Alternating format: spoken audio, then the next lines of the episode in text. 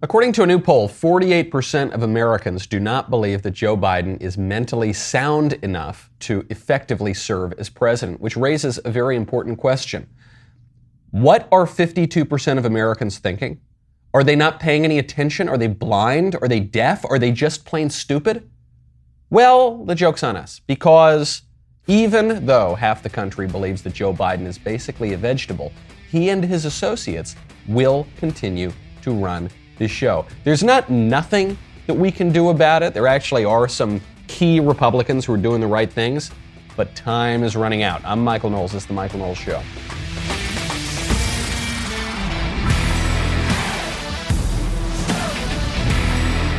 Welcome back to the show. My favorite comment yesterday is from Zachary, who said he must have known what I was going to talk about today because he wrote, I'm not sure why everyone is taking orders from a person who is just above vegetable status. yes, I think a lot of people are thinking that. I actually did not even see that comment by the time I wrote my show, but a lot of people are thinking it. About half the country is thinking it. And, and I think there is an answer to that, by the way, which is that Biden and his associates and the broader liberal regime is just convincing everyone that their rule is inevitable that there's no choice, that even if a vegetable is at the top of the heap, their rule, their priorities are what is going to happen. You know, it, it just, it, it's enough to give you a headache. It's enough to make you want some relief, which is why I would check out Relief Band. If you regularly suffer from car sickness or nausea, you have got to check out Relief Band. Relief Band is the number one FDA cleared anti nausea wristband that has been clinically proven to quickly relieve and effectively prevent nausea and vomiting that's associated with motion sickness, anxiety, uh, uh, chemotherapy, morning sickness, hangovers. I mean, a whole variety it's an amazing product. The way that it works, because I was a little skeptical of it, it stimulates a nerve in your wrist that travels to the part of the brain that controls nausea, and then it blocks the signal that your brain is sending to your stomach telling you to feel sick. So it's 100% drug free, it's non drowsy, it's all natural, long lasting relief with zero side effects. You may have tried some cheap imitator in the past. You know, you pick up something for 10 or 15 bucks at the drugstore, it doesn't work. This is not that. This is number one, FDA cleared, clinically proven to work. As the world opens back up, do not let fear of nausea keep you on the sidelines. Right now, Relief Band has an exclusive offer just for Michael Knowles listeners. If you go to reliefband.com, use promo code Knowles, you will get 20% off. You will also get free shipping. You will also get a 30 day money back guarantee. That is R E L I E F B A N D.com. Promo code Knowles for 20% off plus free shipping. So this poll, this is a Fox News poll, but it, I have no reason to think that it's not a reliable poll. Uh, 49% of Americans think that Biden has the mental soundness to serve. 48% say he does not. And I don't know, I guess 3% of Americans were out making a sandwich or something. They weren't paying attention to this. Uh, this is really bad news for Biden, not just because half the country thinks he's a vegetable, but because the numbers are getting worse for him. So they were asked this question uh, uh weeks before, and 49% again said yes, he's fit to serve, but 40, 45%, only 45% said no, he's not mentally fit enough to serve. Now that number has jumped up to 48. Number very likely will go higher. The way that the liberal establishment is working around Joe Biden's obvious decline and unfitness is not that they're defending Biden. You'll notice they're not really defending Biden as much anymore. Not that they're promoting Kamala Harris. She's extremely unlikable, so they're not, they're not trying that either. What they are doing is they are trying to present the Biden rule, and Biden is just a stand in for the broader liberal rule, as inevitable. So this is from the AP. This is the Associated Press. An AP reporter, John Lemire, tweets out, quote, the Pentagon admitted that its errant drone strike or admitted its errant drone strike, the one that killed 10 people, including seven kids. COVID boosters did not get full approval. France recalled its ambassador. The punishing headlines, all within an hour, underscored the perils for a president from uncontrollable events that can define a term. Uncontrollable events. Uh, the, these all seem very controllable to me.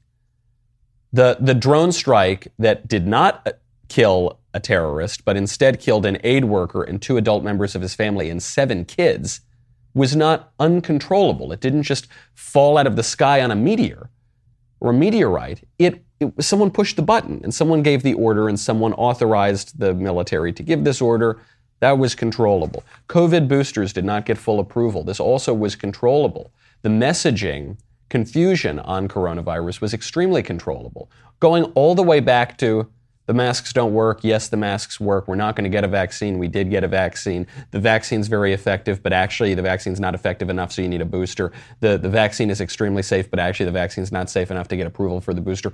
All of that was controllable if you didn't lie and mislead people and get out ahead of your story. And then France recalling its ambassador. France recalled its ambassador because the United States struck a deal with the United Kingdom and Australia and excluded France from the deal to counter the rise of China. If we had just involved France in that decision or made some way to mitigate the fallout when we didn't include France in that decision, that would have been controllable too. But the liberal regime is incompetent sometimes and malicious at other times, and now they're getting pushback for that, and now they're trying to pretend that it's it's uncontrollable. it, it is very controllable. By the way, worth pointing out, that's from the Associated Press. When you look at those ridiculous charts of the reliable news sites, and these are not reliable down at the bottom of the pyramid, but the ones at the top are much more reliable. AP is at the very tippy top. And the AP is shilling for the regime. Now, getting to the, the very first thing they point out here, the Pentagon's drone strike, Joe Biden, he doesn't come out and address any of this. He probably can't, but his spokesman does. Jen Psaki comes out and, in true Biden fashion, makes the drone strike that killed 10 people, including seven kids, entirely about him.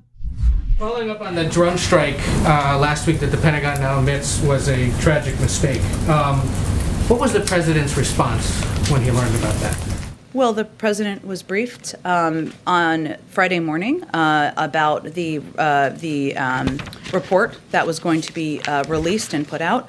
I would say first the president's uh, view and all of our view is that the loss of any civilian life is a tragedy, uh, as was uh, as was made clear in the comments by the Secretary of Defense, uh, by uh, General McKenzie. Uh, this was done in error, and clearly the investigation that will continue is something the president broadly supports. So, as a human being, as a president, as somebody who has overseen loss in a variety of scenarios, both as a leader and personally, it is a, it, his reaction is it's a tragedy, and every loss is a tragedy, and he supports the efforts to the effort to to move this forward as quickly as possible and to have a thorough investigation.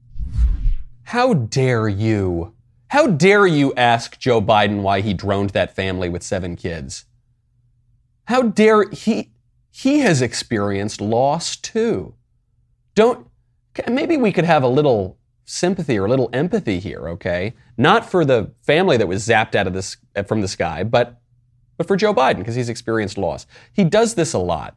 And the thing is, Joe Biden actually has experienced loss, right? His wife was killed in a car crash, and his son died of cancer, and it's he, the man has actually had a difficult life, and you know one would have a great deal of sympathy for him. Except that he trots this out all the time. He exploits these deaths and losses for political gain and it's it's unseemly. Maybe he's doing it out of a place of genuine brokenness and, and sorrow, and it could be. Maybe he's doing this for political effect. He did because the, the reason I think it's the latter is because his wife was killed by a driver. The driver, you know, there were a lot of tests done. There was an investigation. The driver just had an accident. It's not like he was drunk. It's not like he was on drugs. It was just a tragic accident. And Joe Biden acknowledged this, and it really haunted the guy his whole life. Then the minute the guy died, Joe Biden started saying out of nowhere that he was drunk, started smearing him as drunk on the campaign trail. It was just a vicious lie about the guy. It really hurt his family. It was, it was obviously not true. So I, I think it was the latter. And this is typical of, of Joe Biden. So I, I don't, he's, it just shows you the desperation on his part for any sort of sympathy whatsoever because he's in a really bad spot politically. But the regime broadly is not in a bad spot. They are still pretty firmly entrenched in power. Now, the question is in 2024, who replaces Joe Biden? If the Republicans do win, who is the president going to be? There is a new poll just came out. Uh, nearly 58% of Republicans, nearly 6 in 10, would nominate Donald Trump again. Trump is absolutely dominating the Republican presidential field. Number two, this was a little surprising to me, Mike Pence. Mike Pence comes in second with 13%. Ron DeSantis comes in third with only 9%. We're talking about Ron DeSantis as though he's the Republican nominee. He's only got 9% support. Uh, Rubio and Nikki Haley both have about 3%. Now, the question shifts when you take Trump out of the field. So, if Trump is not in the field, the numbers are very different. Pence comes in on top with 32% support, Ron DeSantis with 20% support, Ted Cruz with 14% support. The rest, I think, are, you know, a little, little bit too low to care about right now. So, what does this mean? It means one, Donald Trump is still considered to be the strongest Republican. He's the one who is punching back against not just the liberal establishment, but his own establishment, which is a pretty amazing thing that the Republicans still support him. Six out of 10 Republicans still support him.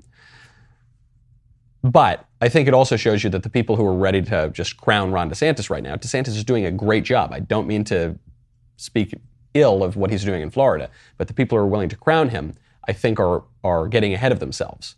There's still a long way to go. One last poll before we get to why the polls don't mean anything at all. Right now in Virginia, there's a, a race that seemed competitive. Uh, it, it, used to seem competitive. Now it seems less competitive. This is uh, Terry McAuliffe, the Democrat, versus Glenn Youngkin. Uh, there was a poll done by the L. Douglas Wilder School of Government and Public Affairs at Virginia Commonwealth University. 43% of likely voters are supporting McAuliffe. That's nine points higher than the 34% who support Youngkin. Th- this means that McAuliffe is increasing his lead over Youngkin. I pointed this out after the debate where the Republican Glenn Youngkin came out. He was, he was asked about the Texas abortion law, and he criticized the Texas abortion law, and he tried to pretend that he was going to be a more moderate, swishy type of guy. I said that was a bad answer because you didn't pick up any lib votes, but you irritated a lot of conservatives who may not, not be motivated to vote for you now, especially in a state that people consider Democrat. Uh, that would seem to be playing out right now. Do not squish. Squishing is a bad idea. But the thing is, despite all of these polls, that's only one aspect of the political problem for Republicans. The broader one is that the liberal establishment has tightened its grip on power and very likely will not, will not let us win in the future. When you want to protect yourself against all these sorts of things, and against burglars, and against in laws, I would recommend you check out Ring. Sometimes I go on the road. Sometimes I visit different colleges and speak at different places, like I'm doing right now. And when I am on the road, I can have peace of mind because of Ring Alarm. The Ring Alarm security system just gives you so much ease. You all know about the d- video doorbells where you can see and speak to whoever is at your door, whether it's the delivery guy or the pizza guy or your mother in law, and you can calibrate your response accordingly. All right.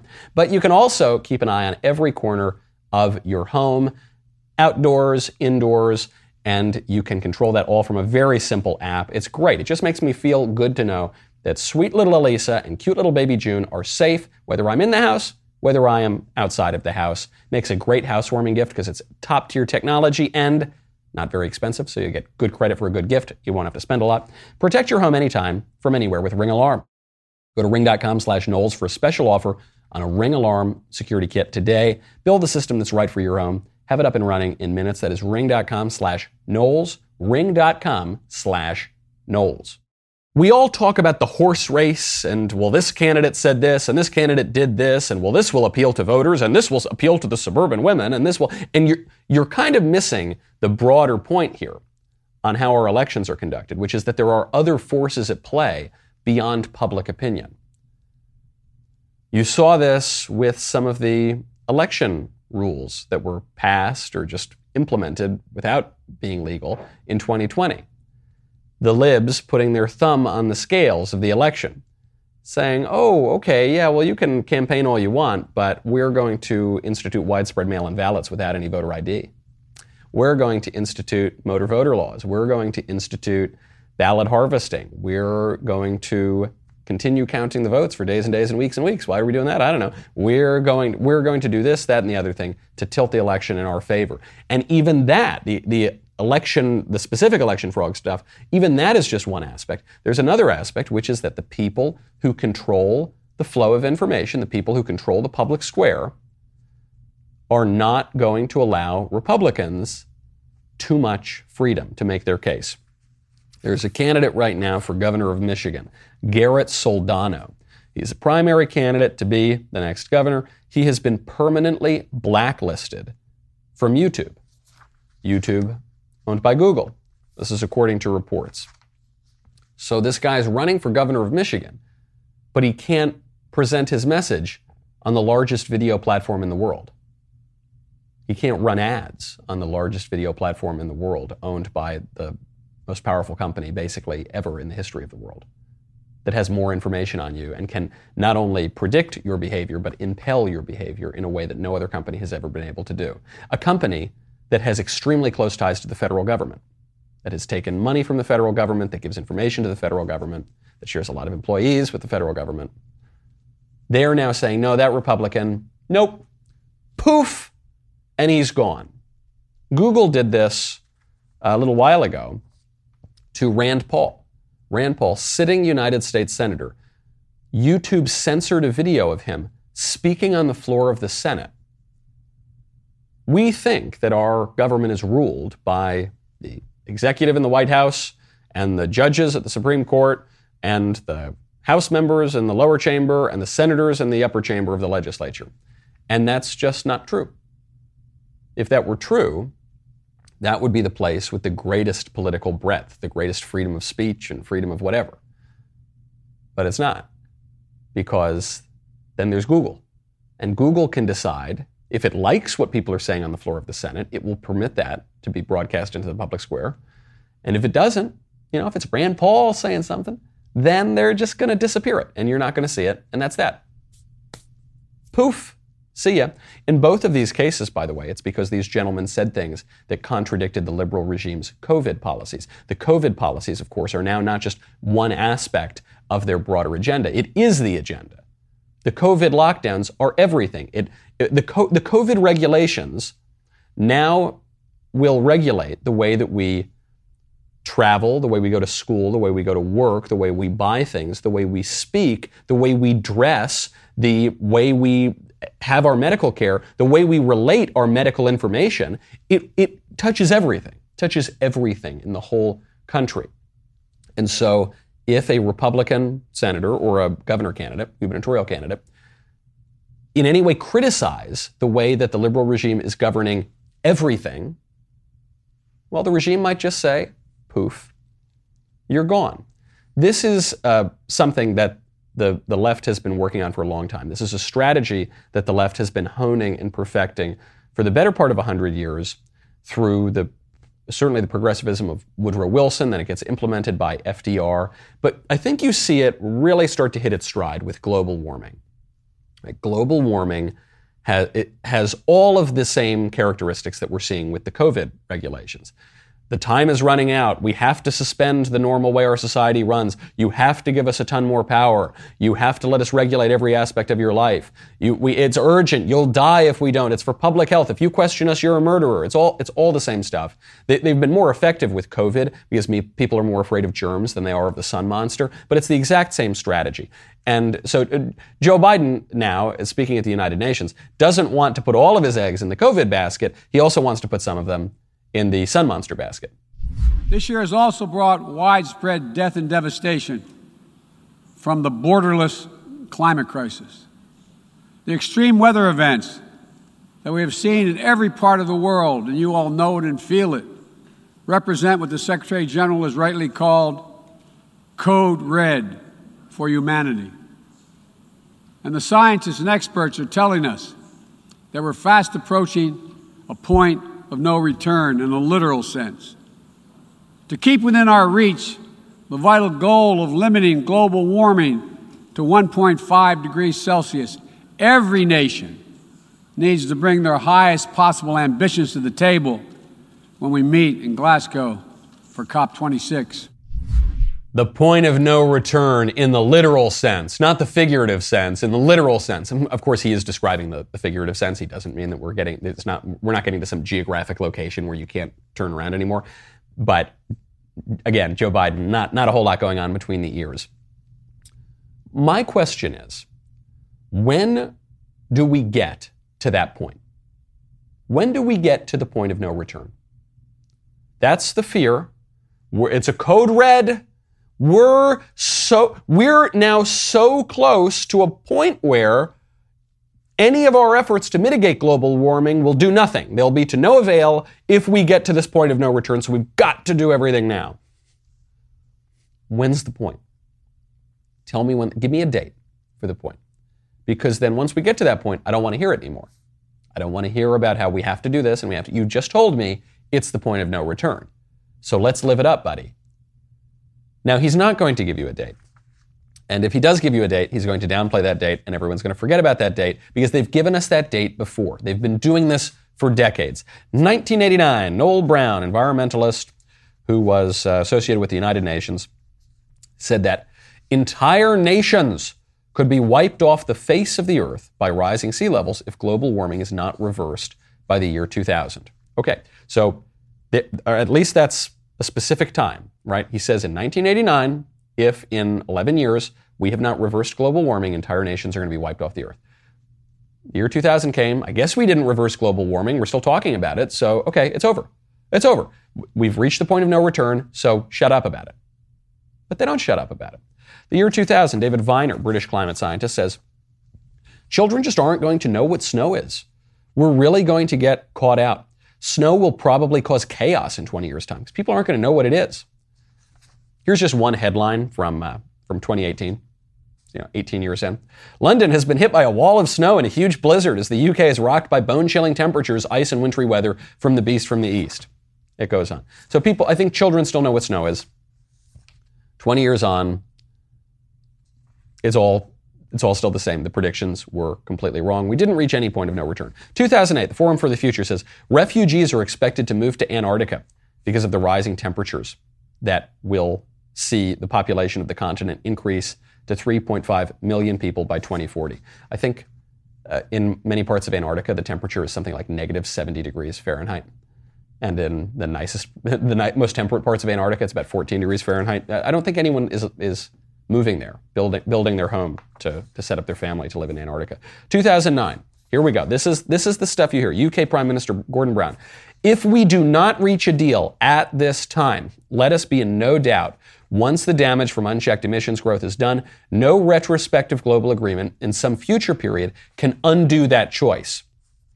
So we should never allow ourselves to lose sight of the catastrophe we face if present warming trends continue. So there it is. 2009. If we don't strike a deal right now, if we don't reverse global warming right now, there is nothing that we can do in the future to reverse it and undo it. Okay, well, we didn't do it. Didn't happen. So it's over, right? So shut up about it. And then 2011, Prince Charles is my favorite one. Prince Charles says that he had calculated that we had just 96 months left to save the world. 96 months is eight years. This was in 2011. That would bring us to 2019, that when the world was over. The world ended in 2019, nothing to do anymore. That was two years ago. Where are we? Are we are we in Antarctica? No, we're not. Well, we're still just we're still just all throughout the world, and it's all just fine. And they think we're stupid, and we are stupid because we don't pay attention to this. If you do not pay attention, if you do not notice that they keep shifting the goalposts, if you do not see their transparent fear mongering for what it is, then you deserve the rule of the regime that, that you're currently living under. Remember that they would tell us Donald Trump, his language is dark and divisive. Dark and divisive. Listen to the way Joe Biden's talking. A cold, horrible death and destruction is coming, and it's but it's not. But it's not. not no more than it, it always is, because this is a fallen world. But if we do not, if we do not see this for what it is, we deserve the government that we have.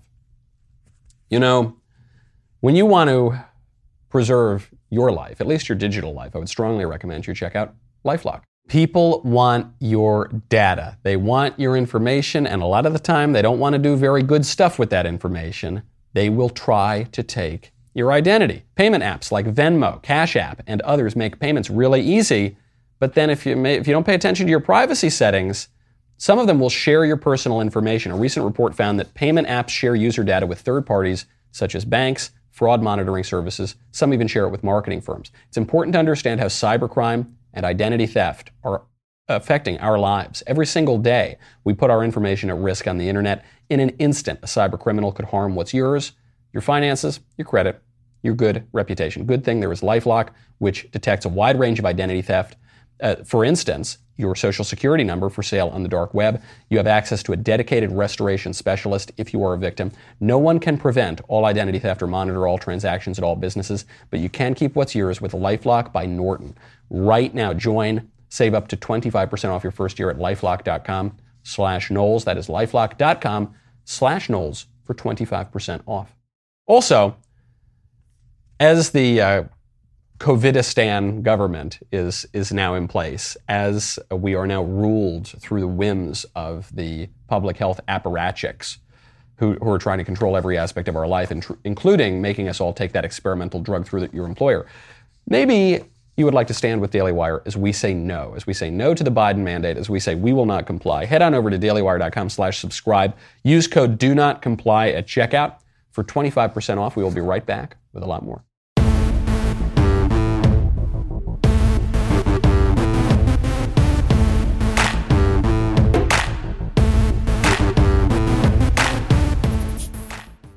The question we started the show with is how are people following orders from a guy who seems to be half a vegetable at this point?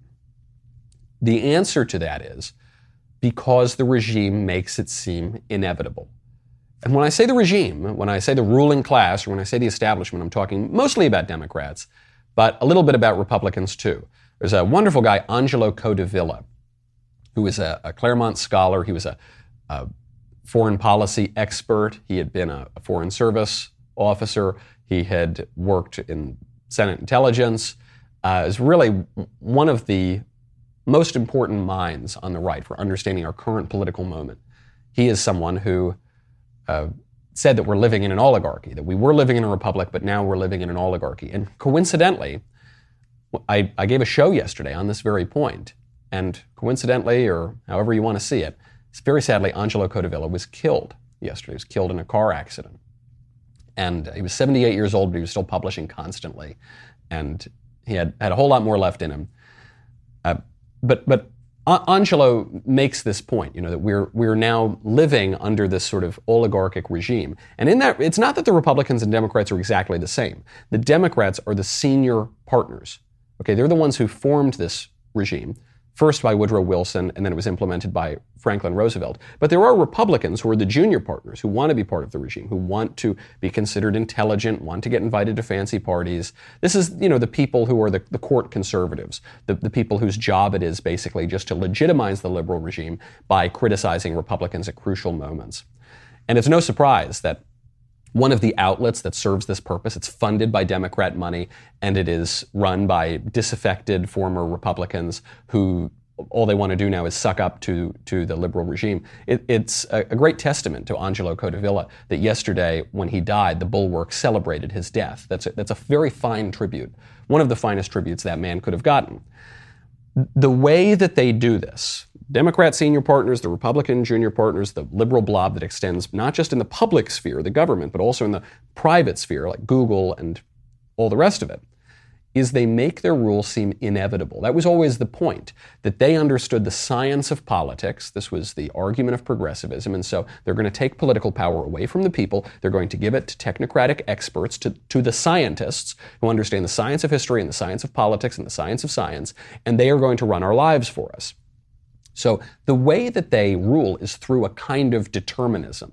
There's nothing you can do. The tides of history are always going to move in this one direction. That's why we're on the right side of history. They use all of this language. And they don't just do it on the microbes and they don't just do it on the sun monster. They do it on economic matters, for instance, as well.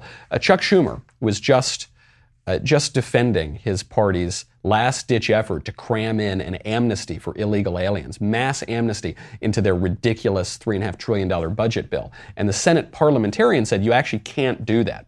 So Chuck Schumer started out his diatribe by blasting the Senate parliamentarian. And he explains why the flood of illegal aliens into our country is necessary and inevitable. We're short of workers from one end of America to the other. One of the reasons the Trump administration dramatically cut back on immigrants in this country. We need them. We need them in our labor force. We need them to continue American vitality. We need them because they're part of the American dream. It's estimated in my city by some that one third of the healthcare workers at the height of COVID who risked their lives for us were immigrants. Having a strong law that helps our immigrants is vital. The American people understand that fixing our broken immigration system is a moral imperative and an economic imperative. Immigration reform has been one of the most important causes of my time in the Senate, and I will not stop fighting to achieve it. It is one of the most important causes to Chuck Schumer because he believes that it will give him a permanent majority. So that's why he's trying to give mass amnesty to people who statistically are much more likely to side with Democrats. But do you hear his argument? Beyond the typical, the healthcare workers, they're the, the immigrants are the greatest people in the whole world, and they never do anything bad, and they only do things that are good, and how dare you not give them amnesty, even though the first act they did in our country was break our laws, some of our most basic laws. So what Chuck Schumer does here is beyond the typical political, sentimental stuff. He says this is inevitable. It's predetermined. We need it. Ha- we need immigration. We, we even need illegal immigration because that's the only way to keep our economy running. He's saying, look, we have a labor shortage. Now, why do we have a labor? We do kind of have a labor shortage. We have a labor shortage in part because Democrats are paying Americans to stay home. So we have a largely contrived, constructed, intentional labor shortage. But even before COVID, they were still making these arguments before COVID. Why were they making these arguments? They were making these arguments because they would say, look, we need the immigrants to come in to do these jobs because Americans are not having babies. Right? We're, we are not replacing ourselves in this country. The birth rates are plummeting. The only way to keep our economy going is to flood the country with immigrants. So why are Americans not having babies? I'm sure there are a number of reasons, but one of the reasons is Childcare is very expensive, and Americans can no longer support a family on a single income. Why is that the case? Why is it so expensive to have kids? Well, because people aren't making the same kinds of wages that they used to make relative to the rest of the economy. Why aren't they making the same kinds of wages they used to make? Oh, in no small part because we're flooding the country with immigrants. And when we're not flooding the country with immigrants, or I suppose in tandem with flooding the country with immigrants, we're outsourcing a lot of good jobs. Also to boost up GDP, because we got to boost up GDP, even though the gains are going to go disproportionately to people who are on the side of the regime. And the deplorable, irredeemable working class Americans are going to get absolutely hosed in the in the ensuing process. Do you see the perversity of this? The illegal immigration is inevitable and necessary because of the situation that we ourselves constructed. But we set up the system to flood the country with the immigrants. It's this feedback cycle. And no one is allowed to say boo about, hey, don't flood the country with a lot of low, low skilled labor that's going to lower American wages. Just don't do it.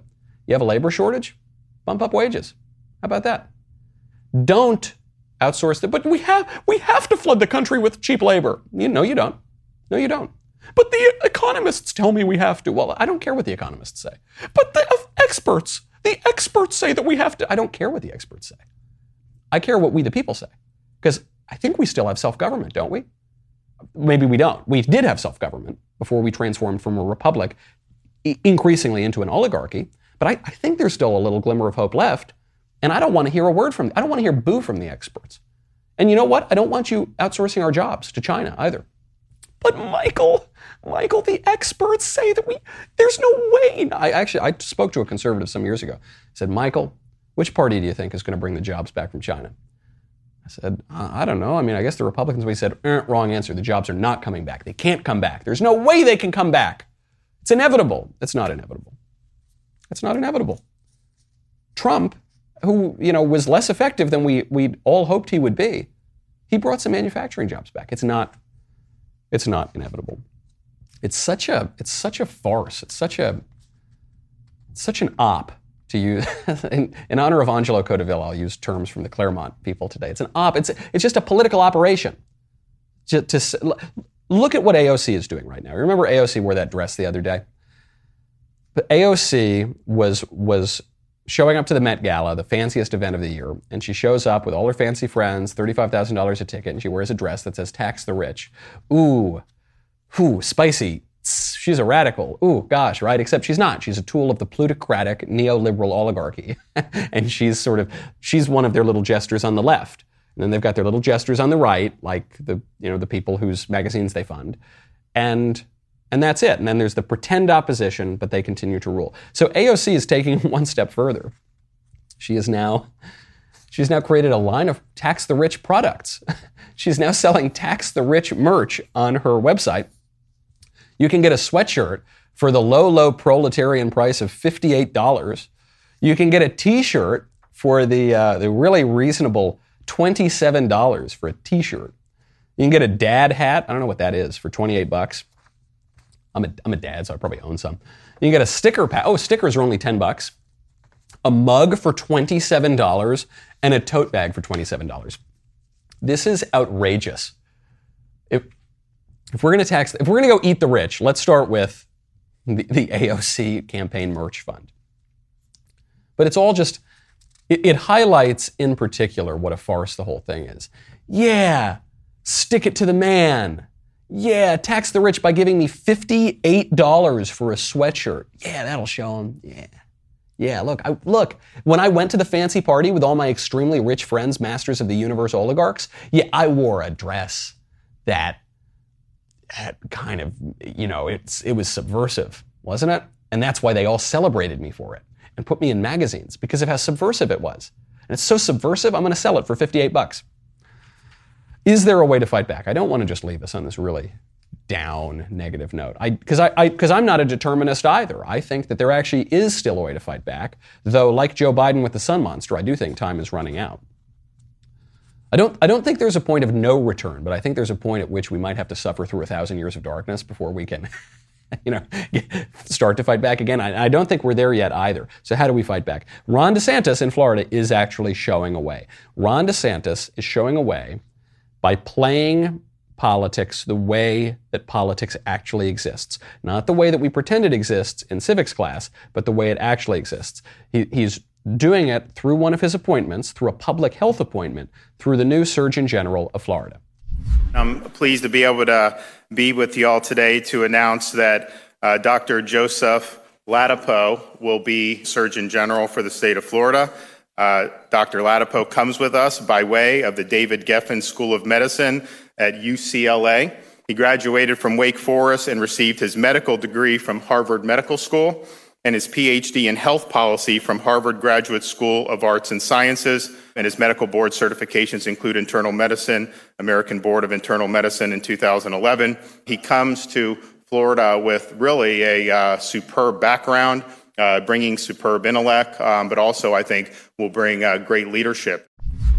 Okay, so this is a little strange for Ron DeSantis to be going through this litany of all the credentials, all of the specifically sort of liberal regime credentials, right? The Ivy League school and Harvard Medical and this. So why is he doing? Is he doing it because he believes these things are are really markers of of one's greatness and virtue? No, Republicans, especially DeSantis, usually kind of play down all that stuff. You know, yeah, okay, I went to whatever, I went to Harvard, I went to Yale, but you know, what does that mean these days? There are a bunch of crazy degenerates who don't know anything who go to those places.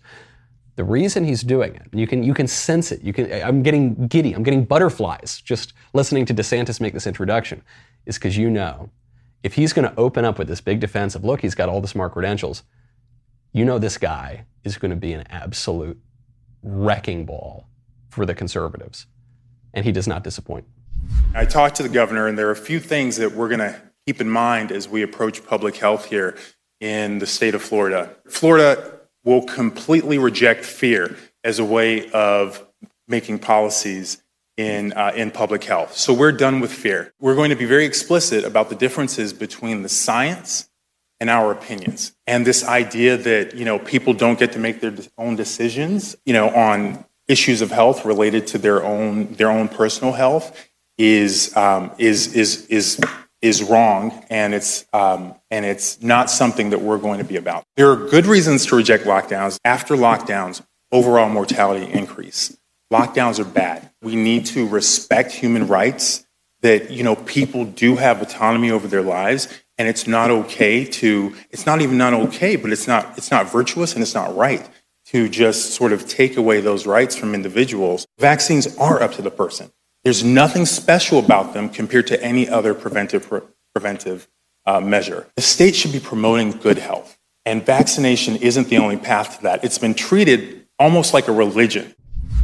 Yes, yes. Oh man, I know that everyone's talking about DeSantis for president. Let's run that guy for president. Let's run them both. Let's run them both on a ticket. Oh my gosh, I love this guy.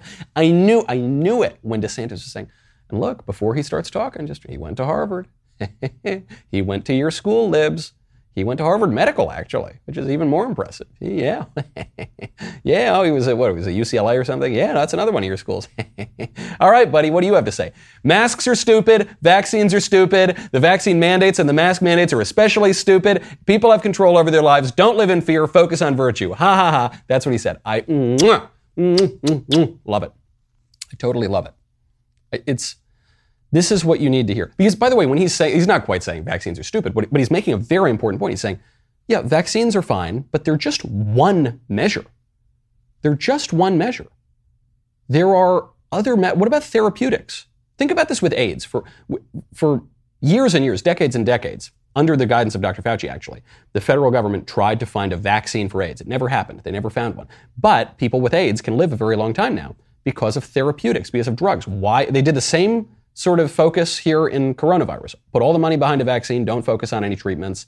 If anyone does take a treatment, say that they're eating horse paste or something. And this guy comes out, an appointed figure, and says, yeah, the lockdowns actually were bad. The insane focus on these little measures are bad. We're not going to do it. We're not going to live in fear. I know that YouTube or all these other places are going to try to take me down for that. I'm quoting the science. I'm just playing you the science. And a, a man who says there's a big difference between science and our political opinions. On Monday, 500 women, including U.S. soccer player Megan Rapinoe and lots of other professional athletes, called on the Supreme Court to strike down the Mississippi law that prevents babies from being killed by abortion. Why is this news? Why do I care what Megan Rapinoe thinks about anything? I certainly don't. Why does the Supreme Court care what Megan Rapinoe thinks about anything? They certainly should not. The reason they're fi- filing this brief for the court is they just want to gin up public opinion to pressure the court to strike down a law that protects all these babies from being killed. This, this is a Supreme Court case that very possibly could overturn Roe versus Wade and Planned Parenthood v. Casey, which was the case that affirmed Roe versus Wade. The, the only reason this story struck me in any way as newsworthy is I thought it was kind of weird that Megan Rapinoe would be so concerned about abortion. Because last time I checked, Megan Rapinoe was very famously uh, not interested in men. I don't, I don't think there is any occasion on which Megan Rapinoe would require or desire or have any relationship to an abortion. Nobody ever requires an abortion, least of all Megan Rapinoe. So why? Why is one of the most famous lesbians in the country so ginned up about abortion, an issue that has absolutely nothing to do with her? I think it gets to this, this issue that is really at the heart of leftism, but really at the heart of liberalism, and actually kind of at the heart of some libertarianism too. This radical individualism that that what the left and the right have been doing since the 1960s, since the kind of cultural revolutions of the 1960s, but you saw the seeds of this going back hundreds and hundreds of years, is prioritizing the individual above all else. That, that the, the defining feature of all of modernity is emancipation. Emancipation from kings, emancipation from your home country, emancipation from social mores, emancipation from the family, emancipation even from yourself. Emancipation, even if I'm a man, I want to be emancipated and seem like a woman, that I can now do that. Emancipation from the natural bonds of motherhood. If I don't want to be a mother, but I am a mother, I'll just kill the baby. And that's, the, that's part of the emancipation. That's my right. It, it all goes in together. I know some people seem to think that, uh, you know, feminism is going to undermine transgenderism or, or the LGBT movement. But it's, it's all kind of the same. It all gets down to this fundamental emancipation from, from any sort of natural bounds, any sort of natural distinctions. Which is why I was really shocked, I shouldn't have been shocked though, to see that this is infecting every element of society, including even Catholics. You know, the, the Catholics should be the holdout here because the Catholics just never really went along with all that kind of modern individualism, liberalism. They just kind of rejected that. They're pretty, pretty old school about these things. And yet I saw this article the other day. A postmodern Catholic divinity student lets go for a moment of grace. And this, this student was describing how he, he wanted to visit a Hindu temple. So he wanted to go visit a Hindu temple ceremony for an assignment in his uh, graduate seminar. And uh, so he, he didn't end up doing that because he was afraid of coronavirus. So he just did it online, which makes the story even funnier. But he's there and he's sort of digitally participating in this. And uh, then he's watching it and kind of taking notes. But he said, no, I shouldn't just watch it. I should participate in this as well. I'm doing this wrong. I'm observing, but I'm, I'm not part of the puja. I'm not, I'm not, I'm distancing myself. So he paused the video, takes a deep breath, exhales, then he stares into Ganesha's eyes, and something wonderful happens. I'm entranced, mesmerized. Ganesha's eyes seem to stare back as the chanting wafts over me. I slide into its rhythm. One voice, just breathing, just being, the chanting, the distance of bells. As the puja ends, I am still staring into Ganesha's eyes. The eyes of Ganesha are all that exists, all that there is in my world. What happened? A moment of grace, even, though I was in a non Christian setting. I, I, I, must find a deeper answer that goes beyond imposing Christian theology and values on a Hindu puja. In other words, he's uh, worshiping pagan idols to own the traditionalists, to own the conservatives, to own the people who don't believe you should emancipate yourself from everything.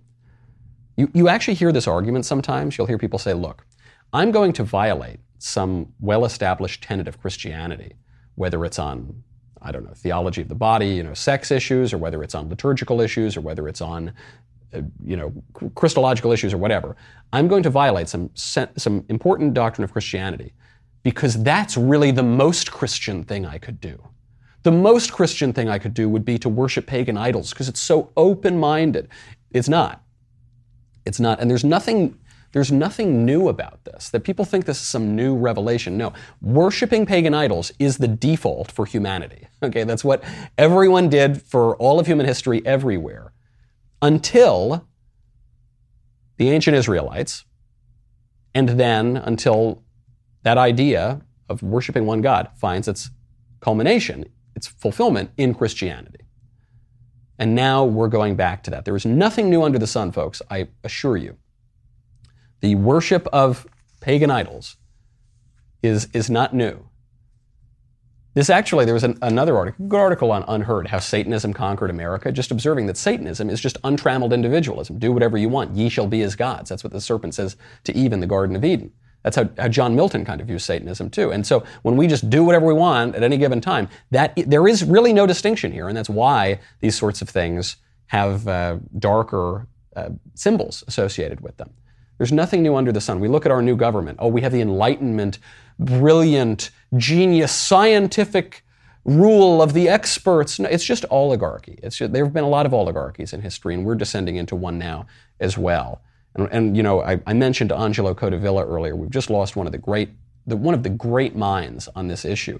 So uh, let's not forget about him. Let's not memory hold that. Let's recognize. Let's see this moment clearly for what it is. Let's not get lost in Ganesha's eyes or whatever. Let's not get lost in Dr. Fauci's eyes either. Let's see this for what it is. Let's decide what kind of society we want to live in, what government we want to live under, and let's exercise our political authority, such as we still have it, to do so. I'm Michael Knowles. This is the Michael Knowles Show. See you tomorrow.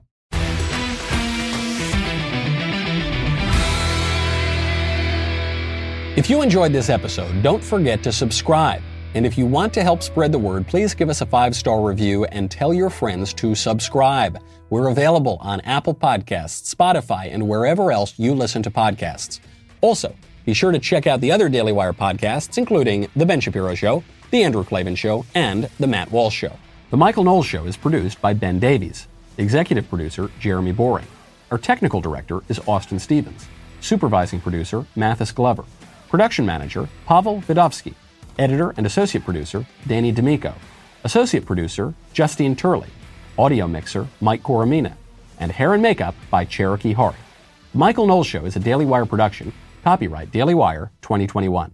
Some in the news media are claiming that the Gabby Petito case is only getting all this attention because she's a white woman. They're actually right, but not for the reason they think. We'll discuss the real reason behind the disparity t- today. Also, Kamala Harris condemns Border Patrol agents for using whips on Haitian immigrants, even though they didn't really do that at all. Plus, BTS performs for the UN General Assembly, providing yet another reason to abolish the UN. And finally, 500 female sports stars come out in support of abortion rights.